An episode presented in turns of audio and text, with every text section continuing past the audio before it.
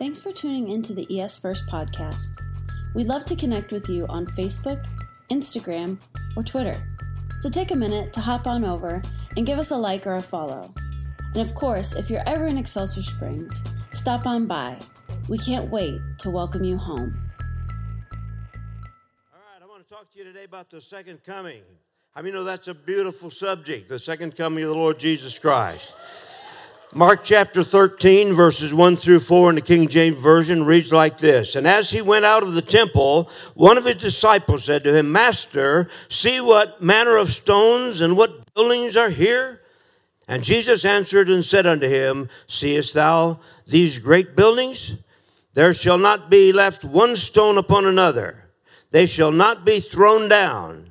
And as he sat upon the Mount of Olives over against the temple, Peter and James and John and Andrew asked him privately, Tell us, when shall these things be, and what sign shall be the sign when all these things shall be fulfilled? We've been having a lot of fun with the journey through the book of Mark. Have you been enjoying it? Uh, I don't know, how long has it been, Brandy? Three years? How long have we been in the book of Mark? I don't know, but we're uh, already up into chapter number 13. If you want to uh, learn how to be like Jesus, then you're not to study about the life of Jesus, right?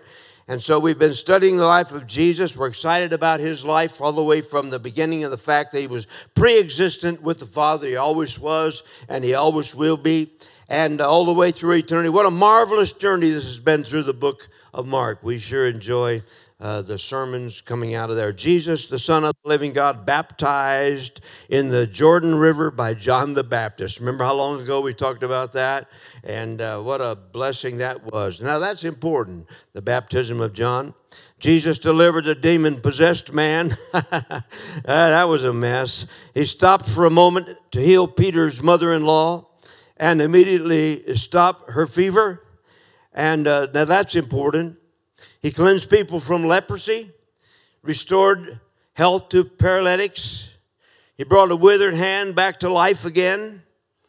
He raised some people from the dead. That's pretty important, wouldn't you say? He fed 5,000 plus with five loaves and two fishes.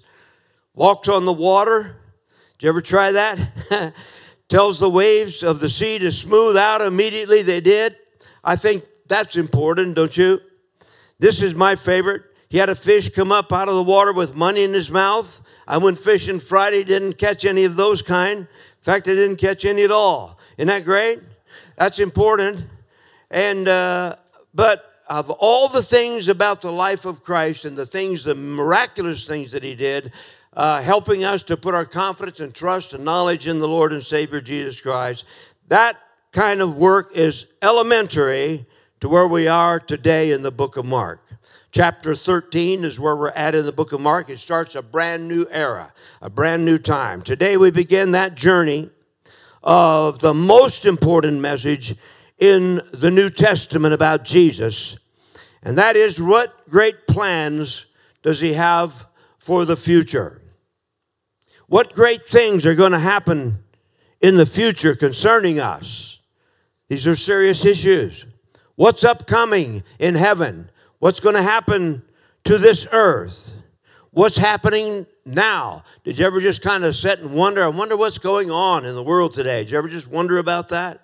What is God's great timetable all about? What is the next great thing that's going to happen on God's great timetable? I will tell you, Mark chapter 13 begins to open up the future. It starts with the very beginning of the church age talks about the rapture of the church. How many of you are familiar with the rapture?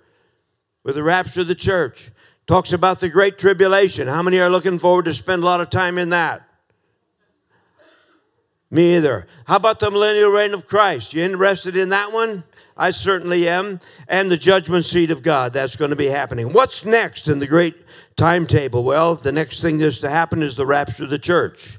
What about hell? Hmm. How do you avoid going there? That's pretty good information, wouldn't you say? What about the earth and the sky and the sun and the moon and the stars? What about all the nations? What about Israel? What about world government? What about our government? What about God's leaders, good leaders, bad leaders? What about the angels? The Bible, starting in chapter 13 of Mark, is going to talk about this. What happens with the angels? What happens with the saints? What's going to happen to the sinner? What's going to happen to all the nations of the world? What is going on right now and forevermore? This is the most exciting part of the, the book of Mark is this chapter number 13. Where will we spend eternity? How many of you know that's important? Where will we spend eternity? The Bible study about the end times is called eschatology. Well, that's a big word, but it's what it, it's talking about. Somebody's still spelling it. There's only 14,000 letters in that, right? It's a part of theology that's concerned about the final events of history or the ultimate destiny of humanity commonly referred to as the end of the world, the end times. And to make it real simple for us to understand today, we simply call it Bible prophecy. I love Bible prophecy. There's some great Bible teachers, and I've drawn some uh, confirmations from these men in my sermon building of today. Tim LaHaye, how many you know him? Dr. David Jeremiah, anybody know him? How about uh, John Hagee? I love John Hagee. Wow. First thing I came to town here, one guy asked me, What do you think about John Hagee? I said, I think he's awesome and uh, their sons are, are teaching and preaching today. That's a good sign. Some of the greatest researchers on the subject, they have volumes of materials. Go on the internet, read them. It talks about the end times, eschatology, what's going to happen, what about the rapture of the church. You need to know this. And they've gathered some of the greatest uh, information uh, uh about the end times, and I've gleaned a lot of my uh, information today from this. The second coming of Jesus Christ is what we're talking about. And that's not only important, but this great Bible uh, subject is considered the most important part of the entire collection of Scripture. If you don't get this, you will. Hello. But I suggest getting it beforehand. Can you say amen to that? So, those of you today that understand about eschatology and about the rapture of the church, the final events of history, commonly referred to as the end of the world, the end times. Those who have made this their lifetime study, as I have, they're confident, confident. People that study this are confident that the next major event on God's prophetic calendar is the second coming of Jesus Christ. And the second coming is presented to us in two different phases. One phase is the blessed hope. The second phase of his coming is his glorious appearing.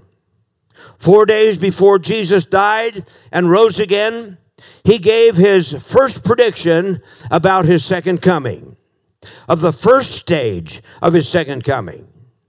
We know the first stage of his second coming as the rapture of the church, known as the blessed hope. And this is what Jesus said in John chapter 14, verses 1 through 3. He says, Let not your heart be troubled. You believe in God, believe also in me. In my Father's house are many mansions. If it were not so, I would have told you. I go to prepare a place for you. And if I go and prepare a place for you, I will come again and receive you unto myself, that where I am, there you may, ye may be also. Can you imagine what heaven's going to be like? You know, he what he framed the world and all this stuff in what was it, seven days or something like that, six days. Went to sleep on the seventh. I don't know. Or no, he rested. He never sleeps. He never slumbers. Strike that. But he's a real builder. Can you imagine what Jesus has built that's taking him over 2,000 years to get it all done? Can you imagine the magnitude of that? Huh. The blessed hope. The second part of his coming back with the saints to begin his millennial reign here on planet Earth for a thousand years after the great tribulation that's going to be taking place. The church will be gone, Christians will be gone. Sinners will be left behind. Christians will be gone. But we will come back after the tribulation and rule and reign with him for a thousand years on planet Earth. That part of his second coming is known as his glorious appearance. In the New Testament, out of 27 books, 23 of them talk about the Lord's return to earth. The second coming is recorded 329 times in scriptures. And I've learned these scriptures. I have been taught them by my mother and my father. I have learned them all the way through my life. I've followed them and I've walked according to the scriptures because I have in my mind and in my heart, I'm looking for the coming of our Lord Jesus Christ. I'm looking for the rapture of the church to take place. My mother and my father taught me this since I was a little boy. I call this my spiritual heritage. You see, I was born in Bible college. Isn't that great? My mom and daddy was in Bible college. How many know you can get pregnant in Bible college? well, I'm here to prove it. 19th and Crocker in uh, Des Moines, Iowa. Big church there. You know about it. Yeah. That was an interesting place. I was, I was born right across the street. My mom, I went to the hospital. They took me to the hospital. I, I went to the hospital, but I didn't have a choice. Here I came forth, bright shining as a sun. Lucky dad. They brought me back across the street from the Bible college in uh, Des Moines, Iowa, and took me up in the attic where I lived all the rest of my days through Bible college. At age one, I started a church with my father That's where I learned one of the most important things about church. If you can't sleep through church, it's not a good church. One years old, I go to sleep on the on the pew. There, there I would be. We started a church. My daddy did, the Open Bible Church in Cedar Rapids, Iowa. I was one years old. After my daddy graduated, he took us to Toledo, Ohio, and uh, there he became an associate pastor. And uh, in this church, I remember it to today. It was like kind of a, it was a cement uh, basement type church, and they hadn't built the top on it yet. And they had a big uh, ramp going down for wheelchairs, cement ramp. And my little sister, hot rod that she was, she used to love to ride her tricycle down that. You know, you know how kids run around here after church, during church. You know, you go down in children's church, it's a mess. No, it's great. And boy, she's going down there just lickety split down that ramp. Her little tricycle did a flip and knocked out her two front teeth. Isn't that wonderful? She's already given two front teeth to the ministry. So my sister has falsies. Now, uh, that was in Toledo, Ohio. That was where the pastor there was a really weird guy.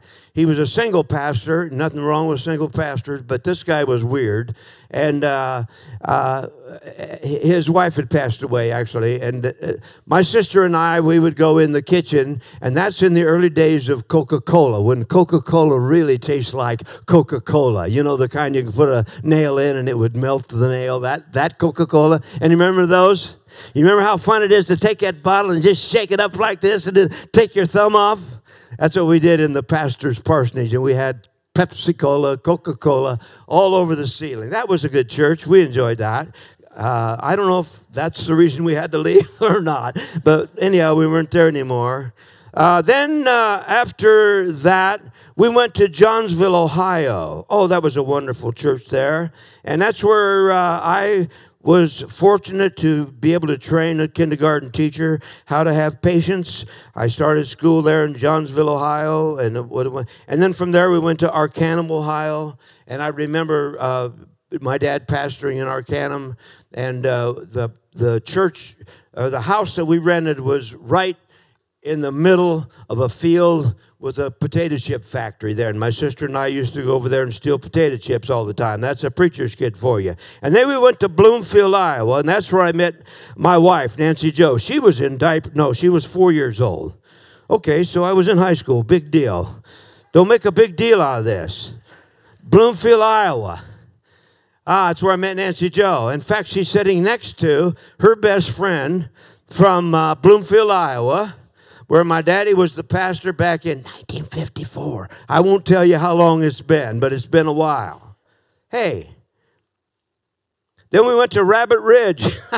I loved Rabbit Ridge. That was I was about 10 or 12 years old. I don't know how old I was, but we learned to sit on the back row. Hi, everybody on the back row up there. God bless you. And uh, we learned to sit on the back row, and we had good rubber bands, and we made spit wads, and you know, you know what kids do in church nowadays. They just sit there and play on their their computers. But uh, we we used to.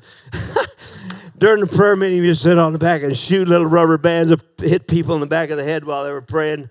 They thought it was mosquitoes. That, anyhow, that was Rabbit Ridge. Good name for that church. And then from there, we moved to San Diego, California wow, there I joined up with the Otis Skilling Singers and uh, went to a, a, a, a, nationwide contest out in uh, uh, Illinois or Indiana, Indiana uh, out there. And on the way back from Indiana, I got out of the car and I was, uh, I don't know, 17 years old. I said, let me out. I'm going to walk home. I was out here in uh, Missouri and my home was in San Diego. they said, You're going to walk home? I said, yeah, I'm going to walk home. and, so, anyhow, I said, I, I got some business to take care of. What I didn't know was I was right on 63 and Highway 70. There was, a, there was an old fashioned uh, gas station there.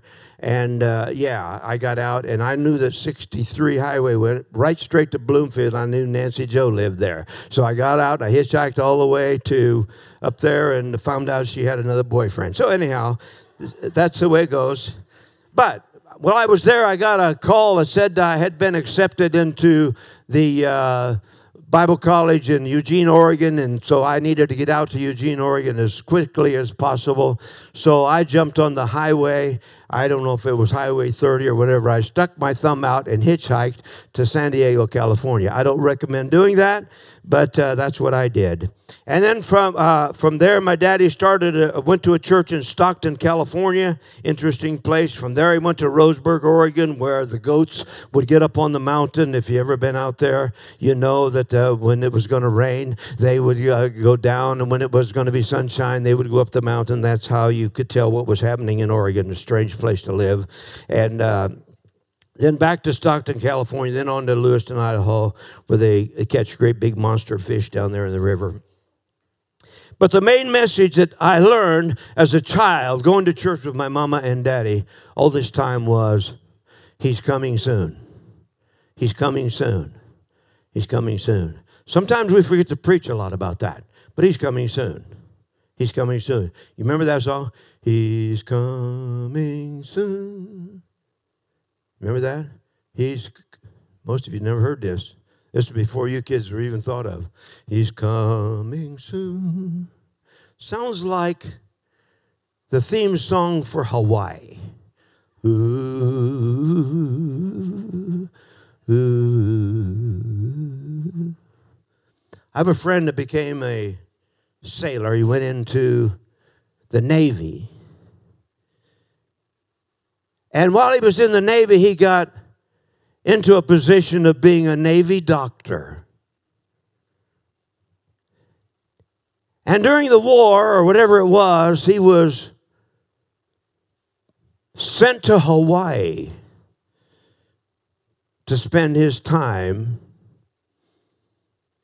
as a doctor on a ship full of female sailorettes. What do they call them? They weren't wackos, they were wavos or something like that. What were they? Waves? And he told me one day, he said, Hey, I was on this ship and I was the doctor, and all these women were on the ship, and that was my job. And I said, Rough job, right? What do you have to do to get on that? so, what do you do on that? You, uh, sign up to go in the Navy? He says, I got off the ship in Hawaii and I thought the whole nation was a Christian because they were playing that music. He's coming soon. He's coming. I said, that wasn't He's coming soon. That was the national song of where it was. So I learned about Jesus is coming back soon. All the years of my life, I've heard this message. And every time I heard the message as a kid, my eyes would get big around as saucers. The main message. My mother taught me to say this prayer If I should die before I wake, I pray the Lord my soul to take. Now that'll get your attention if you're just a little booger. If I should die before I wake. And then they say, they give you the rockabye baby when the tree breaks and falls. Isn't that glorious? It'll get your attention as a kid. Yeah, I knew Jesus was coming back. I knew that. My daddy, in those days, building an early church, he would we had a big barn, a great big white barn, and he would get movies. On Saturday night, he would put movies on the side of the barn about World War II. Fire, brimstone, airplanes. Hello. My eyes would get big around the saucers. And then on Sunday morning, he would get up and he would preach. The rapture of the church is going to take place. Do not be left behind. For surely if you are, you are going to go straight to. How many know I got saved every Sunday morning? Yeah, it was fun. My mother would get up and she would take her guitar, and dad would play on his violin. Oh, that was a mess. No, my dad was a symphony of violinist. My mother was a country picker. And she would see, sing this song. You know what it is, Roberta. There's going to be a meeting in the air, the sweet, sweet by and by. I'm going to meet you over there at home beyond the sky. What singing there will hear never heard by mortal ears. Be glorious, I do declare. For God's own Son will be the leading one, of the meeting in the air. Are you going to go to heaven or are you going to go to hell? Big old eyes. I choose heaven. They would stand us up on the platform in the, what they called the children's orchestra. And I would play. You've seen the little, what is that little bunny with the drums? Huh? Who was it? The Energizer. I would stand up here. Only a boy named David. Only a rippling brook. Five little stones he took. You know that? One little prayer went up to God, and the giant came tumbling down. And then we sing, When you're up, you're up, and when you're down, you're down. When you're only halfway up, you're neither up or down. I know all about church.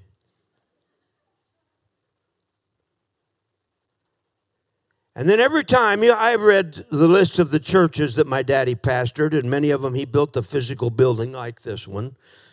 And uh, every time it was time to leave, we would all bawl our eyes out. We would sit down on the platform down here, and daddy and mommy would always sing, God be with you till we meet again. And everybody's crying you know, till we meet.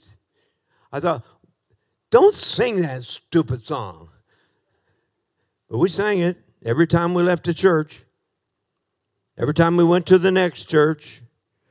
God be with you till we meet again. He's coming soon. He's coming soon.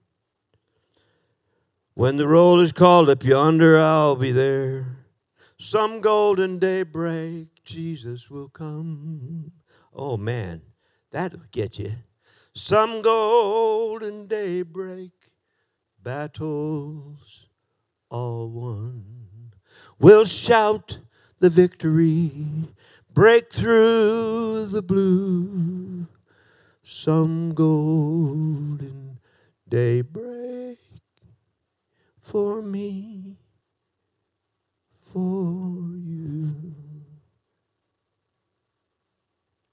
And then we drive down the highway.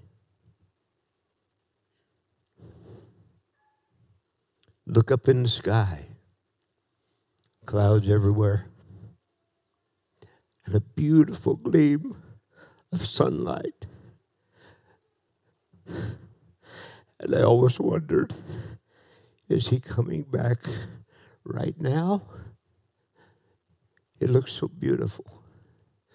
Mama would sing, Back of the clouds, the sun is always shining. See, this thing about the rapture of the church, my friend, is real. This thing about eternity, wherever you spend eternity, it's, it's a real thing. Today, Jesus is writing a lot of new songs. There's a bunch of people in this world today that honestly, truly believe that God quit writing music in 1936. Because if the song ain't in that hymnal, it ain't no good. Well, let me tell you why we don't use hymnals anymore because God is so busy writing new music. It's new every morning, it's fresh every morning, it's brilliant, it's according to the Word of God. And the book writers of the 1930s couldn't keep up with it. So they just quit. They don't write them anymore. Now we just put them on the wall. Aren't you glad that God is writing new music every single day of your life? Hallelujah! Oh, that's you aren't excited. You don't even hear, you don't you don't even hear me this morning. Well, because of that kind of teaching, let me tell you something. My father-in-law Ray's there in heaven. Inez is there. Eileen is there, my Nancy Joe's wife. Her daddy, Joe, that used to take me fishing back there in Bloomfield, he's there in heaven. My little brother Jimmy's there. Carol is there. Ha, huh. Jean is there. My mama's there. My daddy's there. My grandmother's there. My grandfather's there. Hello. I can't hardly wait for the rapture of the church so we can have that grand reunion. One day, Jesus is coming back. Can you say amen to that? The rapture of the church. What a family reunion this is going to be. Ah, but there's a catch to it. The date and the time of the rapture itself is unknown to us. Jesus said this in Matthew 24 that day and that hour, no man knows. The angels of heaven don't even know, Jesus said. I don't know, Jesus said, but my Father only knows. My daddy signed a covenant when he was a teenager. He said, I will not go to movies, I will not shoot pool, I, I will not bowl, I will not go dancing. Hello. Of course, you know me, I broke all those rules. I said to my dad one time, Dad, Movies aren't all that bad. Tom Mix, Roy Rogers, Dale Evans. You ought to see Trigger. One day they put out a documentary that said, We have found the Noah's Ark. And they put out a documentary. In my dad's eyes, you know, he's a historian. he figured out just how many inches square the New Jerusalem is and all this kind of stuff. He knows all that. And he said, You know, I would like to see that, not a movie, son. It's not a movie, it's a documentary on Noah's Ark. I would like for you to take me to that. So I took him to Noah's Ark, and he's behind me going like this. Went to the movie house, and on the way out, he goes, Phew. And he said, You know why I don't ever go in these places? He said, Because if it's sin, and if God's not pleased with it, and the rapture of the church would take place while I was sitting there, I think I'd miss the rapture.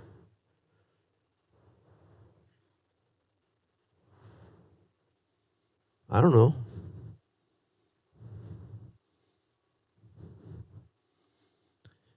Jesus said, Come out from the world and be separated. Touch not the unclean thing.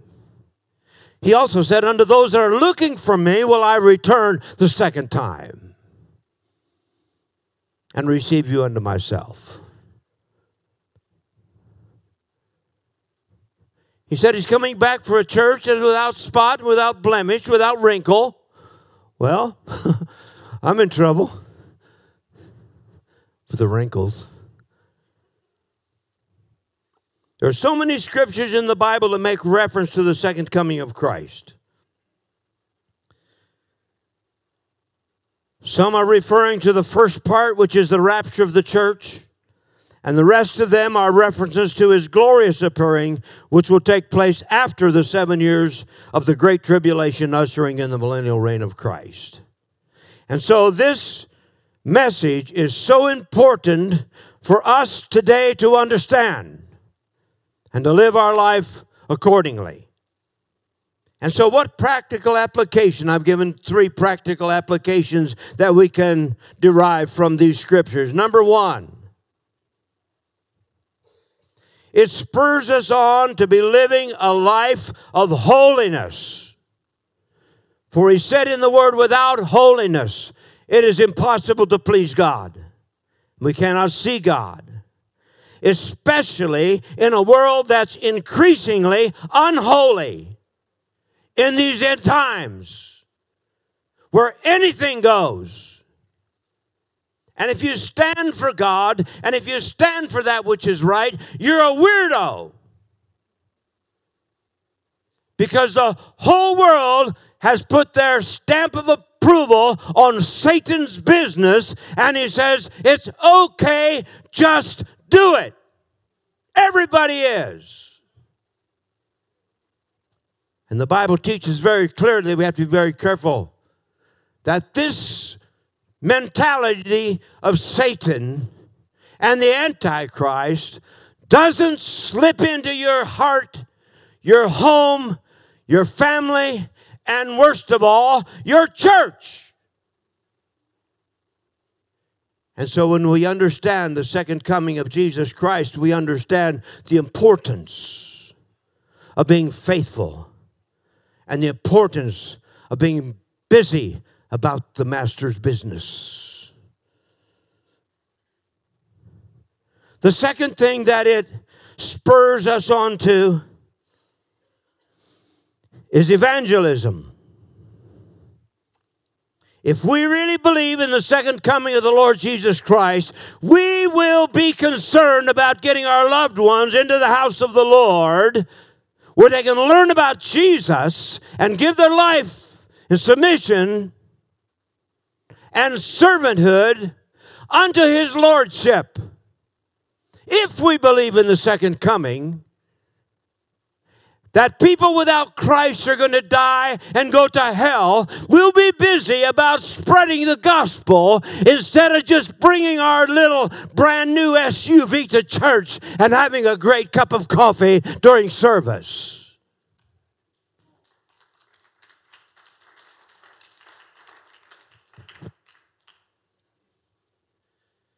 My question today is how many pews have you filled? How many of your relatives are going to hell in a handbasket and you could give a rip less? How many of your neighbors are out there mowing their lawn today, worshiping their God? Hello. Spending their hours warming up a fish worm for the next bite. If you believe in the second coming of Christ, you'll be busy about evangelism. And you'll be busy about making sure everybody that comes across your path is going to hear and know that Jesus is coming soon. It's not just the theme song of Hawaii. Say amen. And then, third and last, it increases, it increases our vision for us to be involved in worldwide evangelism and missions. He says, Go into all the world and preach the gospel to every creature. First in Jerusalem, then in Judea, and into Samaria, and then all the uttermost parts of the earth. If you understand the urgency of the second coming of Jesus Christ, you will be involved in worldwide missions. So let me give you a list. Many of you don't have any clue how many missionaries this church supports every month we have a little thing here. Little, this is where you you put your tithes and your offerings, and you mark on there. Well, that's my tithe. That's ten percent, and I'm going to give some to missions. Some of you know about this. We haven't talked about it a lot, so many of you aren't expected to know about it until now. and that is that Many of us give every single month. We give some money toward missions. It goes into a missions account. And let me tell you what we do with that money. We send monthly support to Chris and Debbie Bowser in Peru. We support University of Missouri Chi Alpha, which is the college students there, through Elizabeth Campbell every month. We support John Davis, and I think his wife is Gay, is it? Gay, is that her name? John and Gay Davis, good friends of ours. They are missionaries to the United States National American Indians. John Elliott and Don Elliott in Zambia. That's the ones Brandon goes to Africa and ministers with over there. We support them every month. Keith Garner, you remember Brother Garner used to be the district superintendent here in uh, Northern Missouri District. His son Keith is a friend of ours. He's ministering in the Philippine Islands. We send him money every month.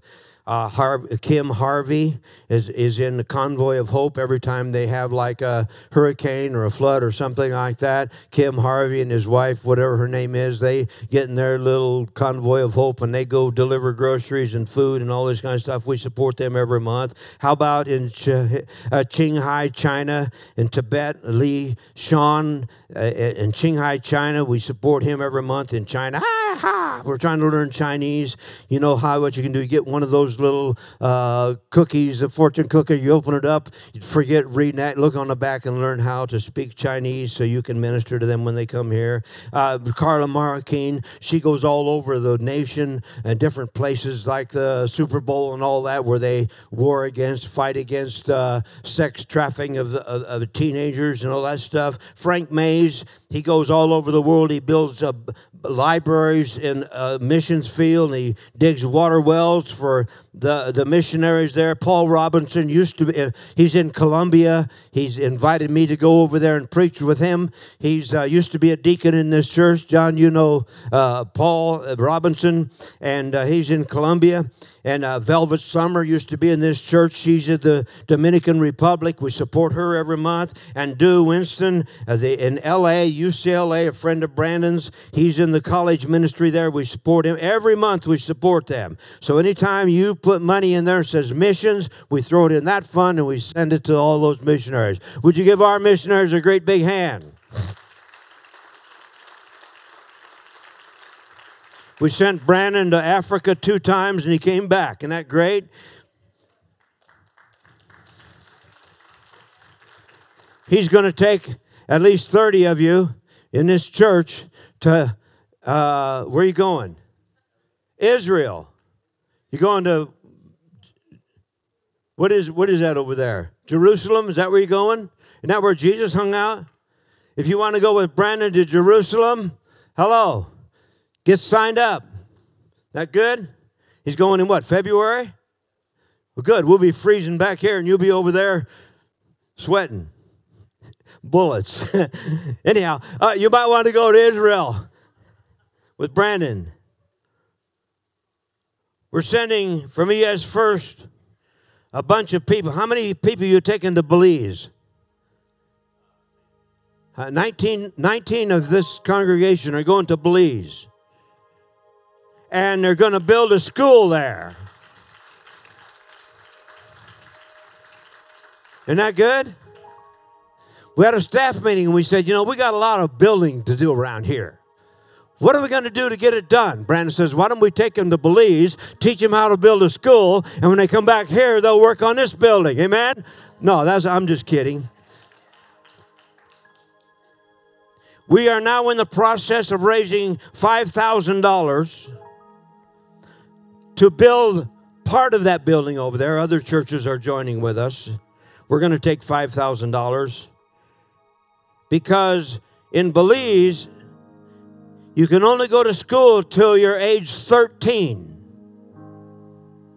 And so the church there has established a school for grades 9 through 12 and also a trade school and a Bible college there. And we're going to go do some hands on and we're going to build there. Phil Rittemeyer and I, one of our former college pastors here in this church, went to El Salvador and we painted uh, the prayer castle there up on the mountain after the earthquake of El Salvador. We painted that. Nancy Joe went to El Salvador without me. I don't know where she went. Brandon, he went to Venezuela, inner city Chicago, inner city Atlanta. Allison, didn't you go to France or somewhere? Where'd you go? Did you go to Paris? Yeah, that was a tough mission trip, wasn't it? Oh my goodness. Missions are important. You see, if you believe in the second coming of Jesus Christ, you're going to do more than just what you think you need to do right here in front of your own eyes. And so, we've spent thousands of dollars to the homeless ministry in Los Angeles. We've gone to Los Angeles, inner city LA, six times to the Dream Center, to go down on the streets of the inner city Los Angeles with people who are lost and undone and think nobody cares. We care. Why? Because those people that are sitting there in a cardboard box. We believe that their name needs to come up at the rapture of the church where they can get out of that cardboard box and go to a better place. Can you say amen to that? We believe that.